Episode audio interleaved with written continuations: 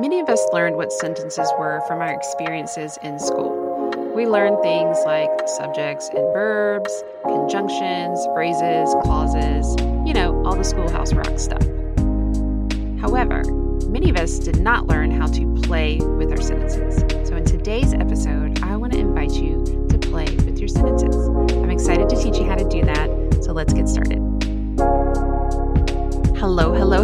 And welcome to another episode of The Written Compass. I am doing this episode at the end of March. We are heading into spring. It is here. I am so excited. And this episode is going to be all about play. And it's going to be about playing with your sentences. Now, y'all know I am not a grammarian, nor do I particularly love talking about grammar and sentence construction or structure, I can't even say the words, in the typical ways we do in school. And yet, I love playing with sentences. So, in today's episode, we're going to talk about what this means, how this might jazz up, reinvigorate your writing. This is something that you can apply eh, from anything from your book to your social media post to an article you're writing for a magazine to something in your program. Super fun. So, I'm super excited to dive in.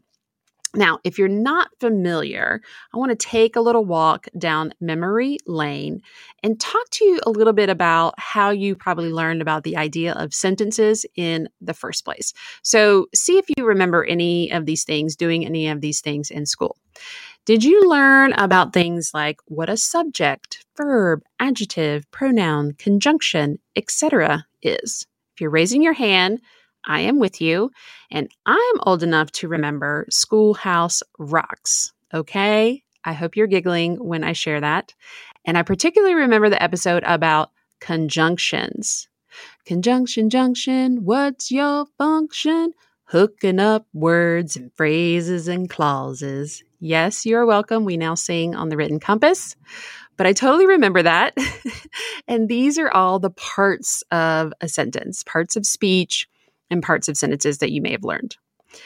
You may have also learned, maybe raising your hand to this. Did you learn how to dissect sentences? You may have done something called daily grammar practice, where each week you looked at a random sentence out of context and were asked to do unspeakable things to this sentence. you had to identify parts of speech or sentence parts and phrases and clauses and sentences ultimately culminating in this little tree of lines that you would draw to explain the different elements of the sentence. Or maybe your experience of sentences was like this you wrote something, the instructor, the teacher marked it up, typically with a red pen, and then you had to go and correct your errors and turn it back in. Maybe you got some points back if you did that. Let me take a deep breath because all of that stuff gives me hives, and that is not how we're going to be talking about sentences today. Yay! Now, y'all know I don't want to throw anything school or education under the bus, and I am here to be critically reflective of it. These are all well meaning, good intentional strategies, and they were meant to help you with a very important part of writing, which is sentences Writing is made up of words, and those words come together to create what we call sentences. But somewhere along the way, these good intentions wound up paralyzing many of us so that we wound up worrying and toiling over whether we got our words in the right places at the right time, doing the right thing, right? Well, today I want to offer a potentially new way to approach your sentence writing. This is something that I like to call simply playing with your sentences. Now, there is a time and place to do this. I want to say that outright. If you're in the spirit right now of just getting words down, you're just trying to get some ideas down, you're just trying to get going, just starting to draft, and you're just getting started with your book project or your big writing project, this may, big may, not be right for you right now. And that's okay. So make sure you still listen to the episode, but save it maybe for later to come back to. If you're in the revision phase where you're playing with are things where you want them to be and you're exploring how you can go deeper into your ideas and how you might change up the way that you're expressing them, this might be a super fun way to change up the flow, change up the rhythm of your writing. And I do want to say this is also something that you can just sit down and play with as like kind of a personal writing exercise from the start and just see what shows up. I love doing this kind of thing when I'm doing shorter pieces like a social media post or um, an email because it allows me to get really playful with my writing versus feeling like I need to have some big, hefty, important message that saves the world in an Instagram post, which is just silly, right? Now, to help us understand and embody and practice this idea of playing with sentences, I'm going to call on a very special person. You may have heard of him, you may have not. His name is Gary Provost. He's an American writer, writing instructor. He was. He passed away, unfortunately, um, in the mid 90s. And he wrote books, books like 100 Ways to Improve Your Writing, as well as true crime novels, preteen novels. He's done a lot of different things. And he has this way of talking about sentences, much like a musician would talk about writing or playing a song. So I want to read you this quote. I used to use this all the time, um, and I still do with my writers, the people that I'm working with, when we just need to change it up. We just need to get playful around our words. So here is that quote This sentence has five words. Here are five more words. Five word sentences are fine, but several together become monotonous. Listen to what is happening. The writing is getting boring. The sound of it drones. It's like a stuck record. The ear demands some variety. Now listen. I vary the sentence length and I create music. Music. The writing sings, it has a pleasant rhythm, a lilt, a harmony. I use short sentences, and I use sentences of medium length. And sometimes, when I am certain the reader is rested, I will engage him with a sentence of considerable length, a sentence that burns with energy and builds with all the impetus of a crescendo, the roll of the drums, the crash of the cymbals, sounds that say, Listen to this, it is important. that is so fun, right? Go and look up Gary Provost and if you type in this sentence has five words, you will find this exact quote just like that.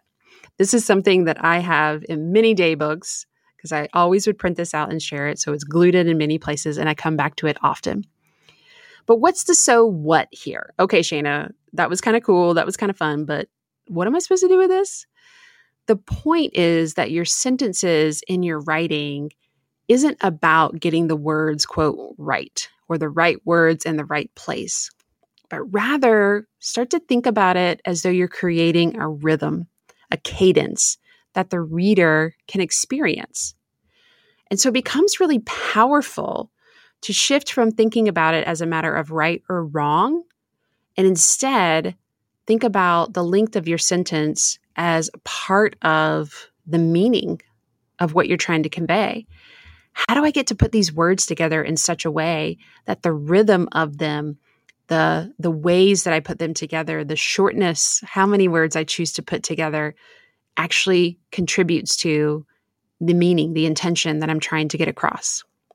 There is nothing more powerful sometimes than a one word sentence. Yes. And sometimes there's nothing more mind blowing than a sentence that takes up half the page and gets the reader out of breath and exasperated and whew, kind of like that last one that I read from the Provost quote. If you have intention behind what you're doing versus thinking of it as a matter of, am I following the rules of right and wrong that I was taught?